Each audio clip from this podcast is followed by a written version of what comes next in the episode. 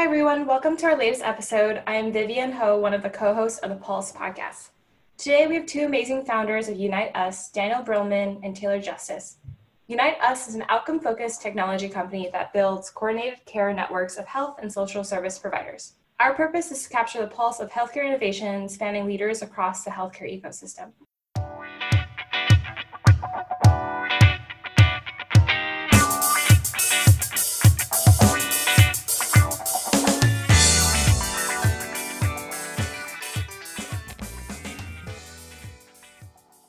We are super excited to cover their initiatives improving social determinants of health, also known as SDOH, and how they are supporting their partners and community on the front lines of the COVID 19 public health crisis.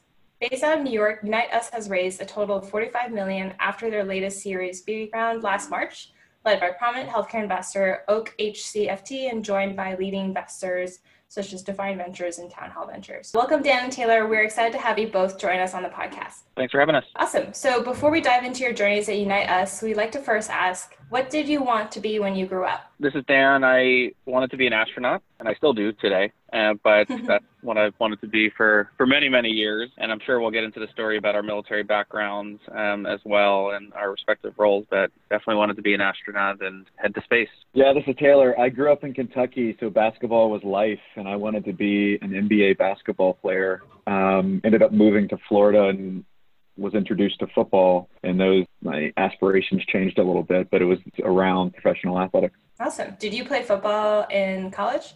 I did. I played. Uh, I played football at West Point. Impressive.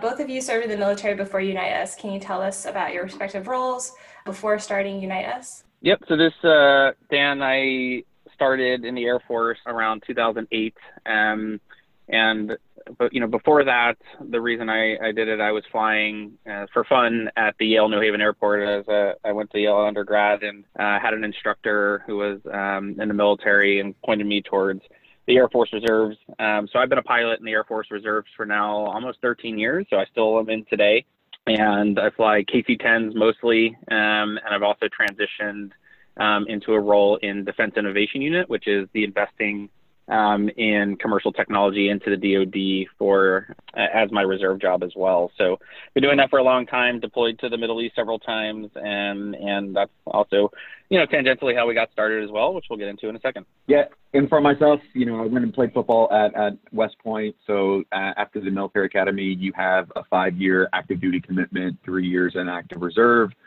I selected to become an infantry officer in the Army and moved to Fort Benning. Spent my time there. Uh, unfortunately, was was medically discharged, which kind of helped spur the idea uh, or identify the the pain points of active duty military transitioning uh, into the quote unquote civilian sector.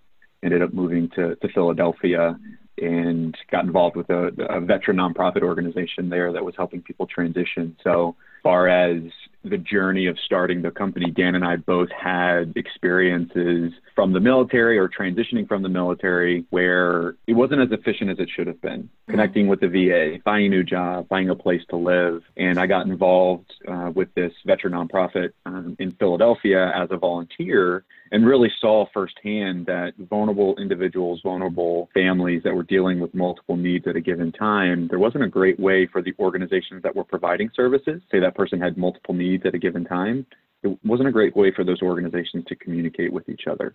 Um, and so I was kind of leveraging this with Excel sheets and felt like this is a problem that needs to be solved. That makes a lot of sense. How did you guys meet? Were you friends first? Were you looking for a co founder when you met? The great story is that I was in business school at Columbia a couple classes earlier than Taylor, and he was looking at business schools. And there's a, a veteran and military kind of group that connects you with people who are applying and I reached out to him randomly to, to support him through through that journey. Uh, and at the same time, I was writing a paper about the fragmentation of services, both health and social, and how we get them together in a, in a coordinated fashion. Taylor was, as, as he mentioned, doing this on the ground and seeing it in, in real life. And I was experiencing veterans that I served with asking me those types of questions and how to access all these different services and couldn't help them. So we talked for several hours and not so much about Columbia. He obviously mm-hmm. got in and uh, graduated a couple of years after, but we really talked about this problem and then met for breakfast, talked for, for many hours after that about actually solving this problem. And I was lucky enough to, to be working in, in ventures, kind of how, how you kind of incubate this stuff and really got it off the ground starting in, you know, the latter part of uh, in 2013. Awesome. You've come really far since then.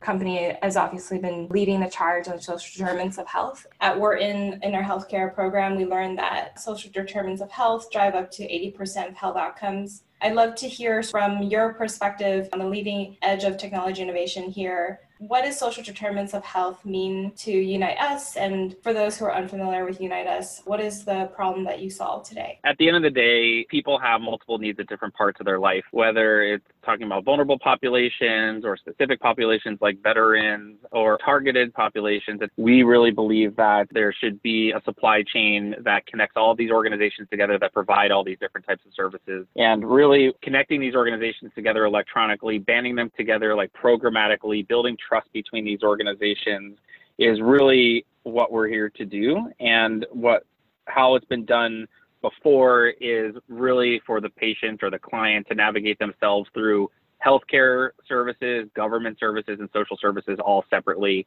And even in between, in within those different silos, having to navigate each type of, of, service. And so for us, getting the supply together in a coordinated fashion that can effectively share patient data across these different industries and most importantly tracking the outcomes that's really the biggest problem that we solve today is how do we know what happened after that client or that patient left the four walls of any organization and so for us we're that glue that brings these organizations together so that we're standardizing how we communicate with each other and most importantly we're surrounding these clients who are in need and removing the frustrating navigation for them across all these different organizations. To that point, every human has basic elements that they need to survive. You need food in your belly, having a roof over your head, uh, having a, a, a way to make income. Everyone has those basic needs that need to be solved for. It's just in certain communities, based on your socioeconomic status, based on your geography or your zip code, sometimes that's harder to have access to. And so we saw a gap in how people were connecting to services in their community because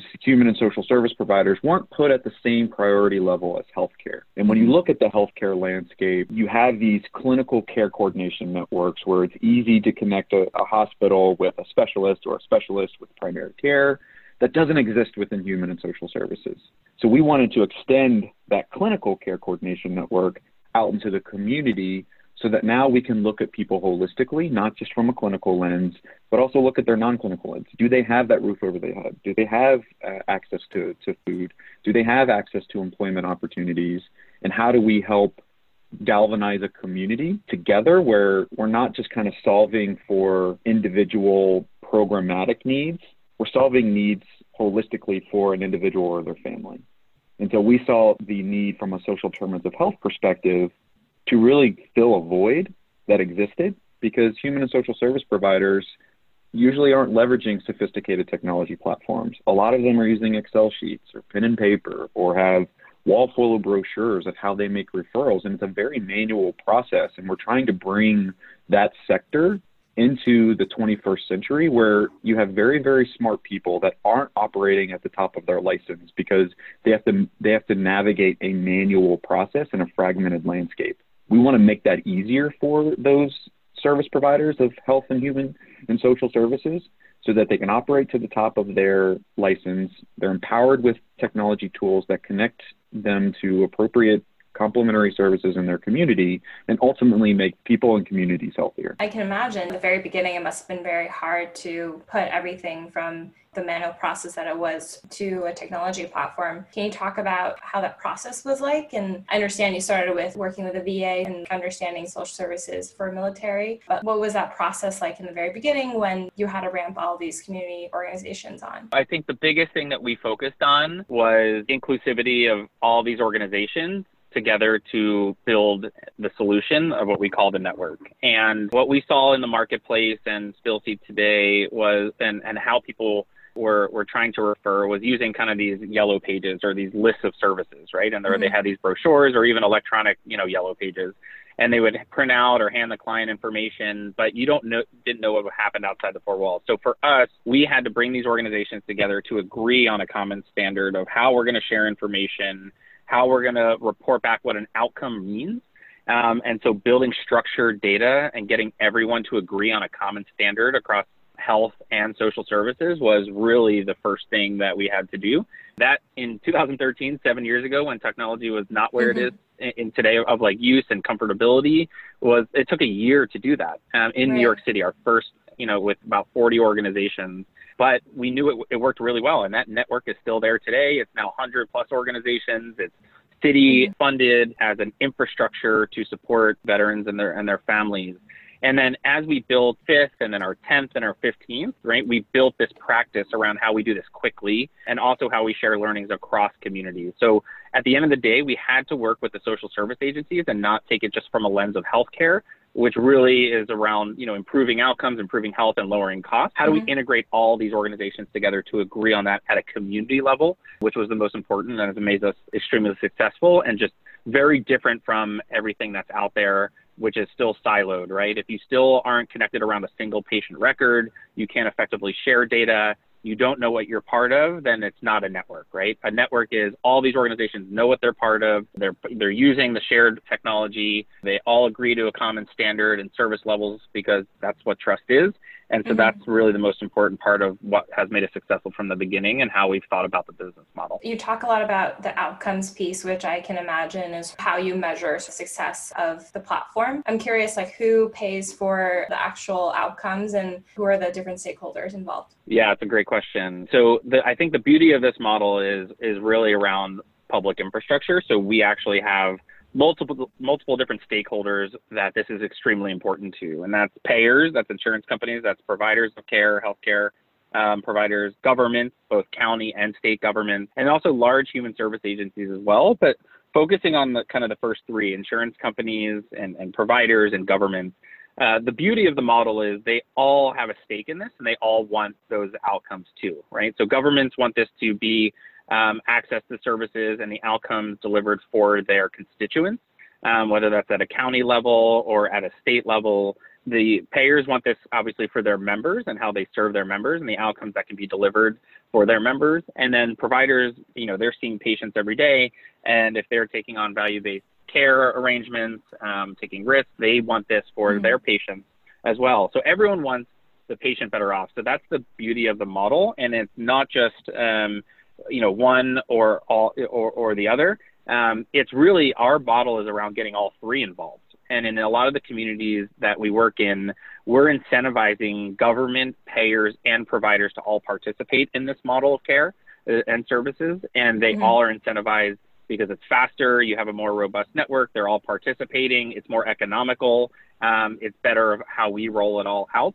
Um, so I think that's the beauty of, of the work that we do because it's inclusive of all the organizations that really get an ROI from uh, the outcomes that are delivered for their patients, members, or constituents. Yeah, that makes a lot of sense. And as our healthcare system potentially shifts to more value based, there's a lot more stakeholders that want to see these outcomes. And so, in terms of your patient population, I can imagine you, those who are the most needy and most vulnerable are the ones that you serve most effectively. I'm curious, first question, I guess, is what does that breakdown look like? How many of your patients, if you can reveal, sort of are more on the Medicaid side or on the Medicare side, and how many of your patients are more commercially insured? So the way we started out, just uh, from a business point of view, is obviously started focusing on veterans seven years ago. Moved into Medicaid first in the sense of the focus on who wanted to implement this type of approach. And then we've moved into Medicare in the last 24 months a lot more. And then commercial has been a really interesting topic. In, in North Carolina, our work is catalyzed by Medicaid in the beginning, but we serve all populations. And even commercial members that work for and that may work for large corporations but may be hourly workers still have needs that are part of it but we're really in the in the focus obviously in, on government around medicaid and medicare and then say the remainder we're also serving in commercial members as well. But a lot of what we're doing depending on the stakeholders that that come into the networks one may focus on medicaid in a specific geography a plan One may focus on Medicare, one may focus on their whole book of business, uh, commercial as well. So it really depends on, on the market that we're coming into or working within, and also who's coming into that market and what population do they want to start with or grow into. But that's evolved over the of the lifetime of the business, which I think is also an important aspect of like focus on one population like veterans, get it really right, focus on Medicaid, get it really right, and be able to to replicate that business model and support other different types of populations. Yeah, that makes a lot of sense. And in terms of Unite Us being able to position themselves to serve the most vulnerable patients, could you tell us in a specific example of how Unite Us serves a patient? Absolutely. So we have two sides of the platform. We are for the majority B2B, right? So this is organizations communicating with each other, but we also extend this out as a with a patient view so they understand how to connect with the network although a cliche statement, this is a really a no wrong door approach. So wherever that patient shows up in with an organization inside that's part of the network, or they're requesting services digitally, it's getting to a human. And a human may be part of what we call a hub organization who then disperses electronic referrals, or they're showing up into a benefits provider. So let's say they walk into the, the benefits agency because they need SNAP or TANF or public benefits they're not just going in there for public benefits because that's all they need, right? They have underlying housing issues, employment issues, maybe legal issues, family support issues. And that organization only provides one service. They're a government organization getting people on public subsidies. And they say, well, I don't provide those services. I'm part of this network and I can get you to these services. Part of that process is you won't fall through the cracks because I will know what happened at that other organization because we're fully connected. You will know exactly where you're going to and don't have to go navigate yourself and get denied to these services. This is all happening because we're all connected together. So for the patient, it's really get into the network in whatever access point we provide, which is multiple, which makes it easier. And then for the patient, it's, it's the seamless navigation because they're only engaging with organizations where they're already gotten enrolled. They already got accepted because that's happened between within the B2B software. And so that's really important to take the navigation and the frustration outside, uh, you know, from the patient and making sure we provide that seamless engagement and communication uh, between all these organizations who serve that same patient. Mm-hmm. And given the you know COVID nineteen crisis we're currently facing, we're reminded more than ever of the need for a reliable public healthcare infrastructure that is coordinated.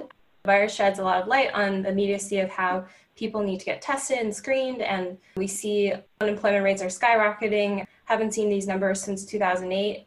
And we love to hear what the initiatives Unite Us is undertaking to address COVID-19 in the short term to help, you know, all of these people who now are going to need more food and need to apply for unemployment benefits. Yeah, Dan and I have been on calls, I would say, the past two weeks straight with state government leaders, health plan, health system leaders. And I think everybody is, there's a growing recognition that there's a second crisis, and that's going to be the unprecedented stress on our human and social service system Uh, in the coming weeks and coming months. And so the need for sufficient public health infrastructure is paramount. And so our work right now, specific to COVID, is how do we create rapid response networks that will focus initially on emergency basic needs. So think of food, childcare, housing, and stand up those networks quickly and virtually in the communities with which we operate and even communities where we might not have had a presence before, but we can launch quickly. And so our focus is ensuring that organizations that are still open, because what we're seeing is around 46% of community based resources either have limited services or have suspended services altogether. So the need to know who in the community is even open, who has capacity, is significantly important when we're making these types of referrals. We can't just give people a list of resources and say, go check these out. We have to be very, very targeted and, and direct in this coordination effort. And so we're standing up these networks and, and supporting communities where we already have networks established, but also going into new markets to stand up networks very quickly of community based organizations and human and social service providers that are raising their hand saying, hey, we're open, we can help. We could just use some assistance on the coordination front. And that's where Unite Us jumps in.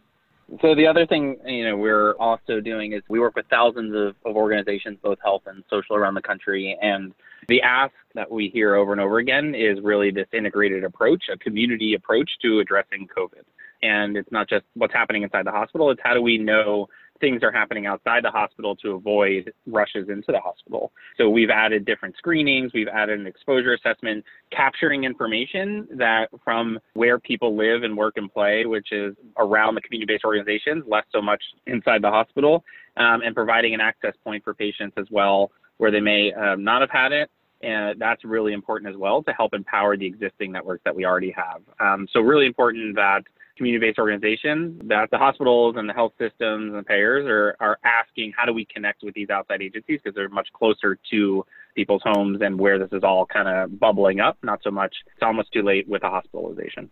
Yeah, given the new government package to address COVID 19 has just been passed, are there aspects of the bill that you think will be able to fund a lot of this infrastructure and the limitations on our current community services? Yeah, I think it's twofold. It's not only just the infrastructure to make sure that these health, human, social service providers are connected, but it's also investing in capacity issues that we're going to see in, in certain communities. Again, if we have limited number of community-based organizations that are up and operating, they're going to run into capacity issues, be it, you know, maybe they don't have enough food supply and we need to pull that in from USDA or other services that you know, need some additional capacity.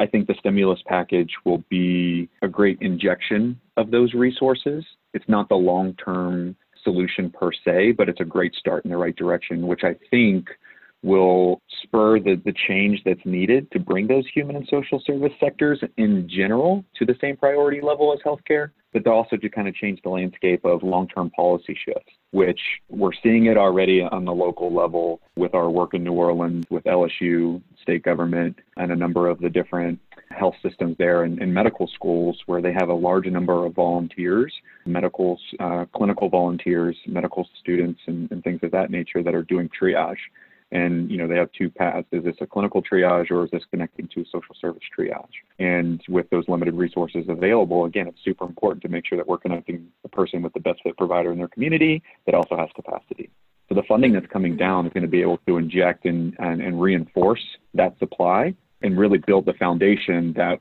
can continue to expand a long-term solution post-crisis when we start to get into those recovery efforts. Yeah, that makes a lot of sense. We see a lot of regulatory change being temporarily or who knows if it's temporary being implemented. And see a lot of guardrails such as the ones that are, were inhibiting healthcare innovation such as telemedicine regulations waiving copays on covid-19 screening. A lot of these policies have been quickly implemented as the nation struggles. I'm wondering in terms of these sort of regulations what is your take on how long lasting this shift will be and what it means for social determinants of health yeah, I mean, I think from from my perspective, from a policy standpoint, I think in all of the the chaos and the obvious clinical response, that's you know, there's a lot of doom and gloom out there. I think there is a little bit of a silver lining here that will shed a light on maybe some of the policies that we had previously could have either been too stringent or weren't focused on interoperability or didn't allow uh, patients to freely move through the, the clinical landscape or even the human and social service landscape. I think we'll start to see policies that will really drive that interoperability. We've been talking about it for years, but there hasn't been that driving force that actually makes it happen. I think this could be it. And so I'm very optimistic that some of the, the near term emergency response policies that have been implemented will be reinforced again post crisis. Uh, obviously, we want to make sure people's information is secure, that we're not freely, you know, sharing anything sensitive and making sure we're HIPAA compliant, FIPS and FERPA, and you pick your security acronym. But I think it will drive the need for collaboration. I think that is pre, prior to the crisis. We always used to say the innovation in healthcare is collaboration. A lot of people try to build siloed fortresses and, and, and a lot of blocking of patient information and things of that nature. I think this will really drive the need for collaboration and to have that holistic system so that we know people aren't falling through the cracks. Mm-hmm. And sort of shifting gears to more Unite Us, um, and also you speaking of you know working with partners. Congratulations on your partnership with CVS and Aetna and the new Guardian Angel program. I'd love to hear a little bit more about your partnership. It's really impressive that Unite Us today covers 55 networks across 35 states. I imagine CVS Aetna is a really great opportunity to sort of serve across the nation. Yeah, we're really excited about the, the CVS Aetna partnership. I think when you look at an organization that has a health plan coupled with retail and even moving into the uh, the new marketplace, if you will, post crisis, I think community. You know, we've always been hyper focused on the community, and with a, a retail organization like CVS that can have multiple touch points that have historically been, I'm going to go maybe purchase goods or, or I'm going to the pharmacy can continue to expand. So when I think of CVS Health Hubs and, and them being kind of an, a central point in, in these communities, there's a great opportunity to bring together this clinical and non-clinical space where we can look at folks holistically. And so I think the CVS partnership and the team there, they're really making great strides to have a, a strong focus on social determinants of health um, uh, and creating solutions that empower communities. Uh, which hasn't necessarily been the case for historic healthcare uh, entities. Um, but from a, from a CVS where you have these brick and mortar locations that can flip and be these uh, epicenters, if you will, within local communities to connect to both clinical, but more importantly, the non-clinical resources, it's super, super exciting. And so that, that partnership and the scale of that organization across the country I think it's 90% of the American population live within 20 miles of a, of a CVS location. They have a great opportunity to, to impact and touch lives consistently. Whereas, you know, the healthcare environment, how often are you actually going in to see your, your primary care doc or uh, healthcare? There's not that many touch points. It's just those touch points are very expensive. Whereas when we talk about social determinants of health and looking at the, the other 80% that impacts an individual's health and well-being, having those touch points and making sure people are connected to services whenever those needs arise, CVS is in a great position to impact um, uh, those those individuals. Mm-hmm. Yeah, um, and in terms of the long-term vision of Unite Us shifting sort of the healthcare spend that's typically in the clinical care setting to, um, you know, your community health clinics or uh, you know, your CVSs around the block. I'm curious sort of how, what is your vision on that um, long term? Yeah, so where, you know, what we've done for, for seven years so far is really back to that infrastructure. So you need a network and you need the connectivity, you need the standardized data tracking um, before you get into reimbursement and um, and then you know really the business around how do you reimburse, how do you invoice, how do you um, build new business streams of revenue for social services that are um, traditionally philanthropic, right, and kind of grant funded uh, to do this thing or this thing. And so for us, we've been working really hard and you know to to replicate this across the country, and we've done a really good job. We have obviously more states to go, but you need that network first. Um, and once you have that network, then you can work work with payers and at-risk healthcare providers, folks that are taking on value-based payments and saying, okay, the you know you want to solve these health economic problems for for you, um, and and this is what it looks like for this population, and you want to focus on you know maternal and childhood health. You want to focus on social isolation, um, and those are the types of things. Now you can actually build more narrow focus sets of of interventions that specific members or patients um, can go through within that infrastructure, that network. Um, and so those are the exciting parts of really where the business is going um, and how we're supporting both our healthcare partners and the customers, but also mm-hmm. our customers at the social service agencies. And so that's really the biggest part of, of where we're, we're going to see the, the growth of the company and where we're looking towards changing the industry because at the end of the day, it's going to change policy and it's going to change how we think about what behavioral health looked like 30 years ago, right? It was really separate than healthcare. And what we've mm-hmm. done for social services in the last seven years is bring them much closer into an integrated approach. And now we're building the business and the transactions around that um, mm-hmm. that really tie them all together from a business sense.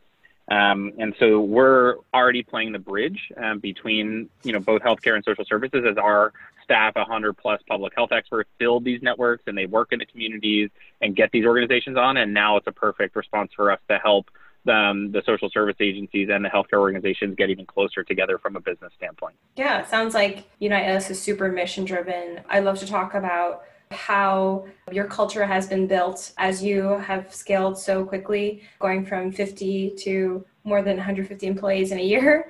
How has your backgrounds influenced the culture at Unite Us? Yeah, I mean, some would think just because we serve in the military, we run it like a military operation, but that is just not, you know, not the case. But we do carry over really good principles um, of the military, like integrity. So our first kind of value is be a good human. Um, so really, we just bring really good people that are trusted, that come there with really good ideas that we uh, want them to have autonomy to, to, to bring up and also own. Um, so we carry those types of principles on. And the other part of it is, is around a team. Um, Taylor and I early on really noticed that we could not do this ourselves um, in, in many different aspects. And we're good at some things, but we are definitely not good at all things. And so we needed to bring in people that were just better at us than all of these other things that we needed around how we build these networks and how we work with these agencies in the community, how we're empathetic around their work and how we work with them deeply. And so that's why we have, you know, almost 100 plus people that are MPHs and MSWs, right? Those those are the types of uh, folks that have built a practice around this that we could never do ourselves. Um, and we want people to really, you know, own it and think big. Um, and because at the end of the day, we haven't solved all the problems yet, and that's what our company is here to do. Um, and so we need new innovative ideas that continue to push this industry forward, and we need the smart people to be able to do that. Mm-hmm. In terms of hiring, I can imagine a couple people listening are either in business school, are entering business school, or are just sort of looking to enter the healthcare tech industry. Are there specific roles or areas where you're looking to expand next couple of months? Who should they reach out to if you're hiring? Yeah, so we are certainly hiring across the board. I mean, we tripled in size last year. We have the opportunity to do that again. We have mm-hmm. 80 plus recs open right now. Wow. Uh, that we are trying to hire for across the business. So when you think of our customer success team, uh, our, our, network development team, which is also known as sales, uh, our technology team, uh, some of the different product lines that we're going to be rolling out here in the very near future, uh, data is a big component of, of where we're going as well. So 80 plus job recs. If you go to uniteus.com uh, uh, forward slash uh, careers, you'll see a whole list of them, um, mm-hmm. which funnels right into our, our talent and recruiting team that is consistently going through interviews, setting up connections with the team, et cetera. So we are hiring across the board and we're in that, that hyper growth phase. And so we are, we are eager for very talented, empathetic, and passionate, driven individuals that really want to go try to change the world together and rebuild what we're calling public health 2.0 uh, across the United States. It's a very, very interesting time for the country, but also for, for the business. I think you know we're, we're the leaders in the marketplace right now, and we're conti- and we want to continue to push the envelope. Uh, and so we want those folks that are also driven to come and push the envelope with us. Yeah, sounds like a super inspiring place to work. I'd love to sort of wrap it up with some advice for MBAs and founders. In terms of MBAs, you've both attended Columbia Business School. If there's like one thing that you would remember or think that you've gained the most value from what is a specific experience that you think has defined your success at Unite Us? Yeah, my favorite class that I remember always is business law. And so, as entrepreneurs and founders, you kind of have to be a jack of all trades and try to be good at everything, but not not possible. But you, you have to have a, a general understanding of, of certain things, which is why I think an MBA is is also you know really important and where you can gain different types of skills right? You're either one day you're in the books on a p&l and the other day you're talking about legal then you're talking about kind of hr and leadership then you're talking about negotiation. So the diversity of skill sets that you attain and maybe not you know expertise and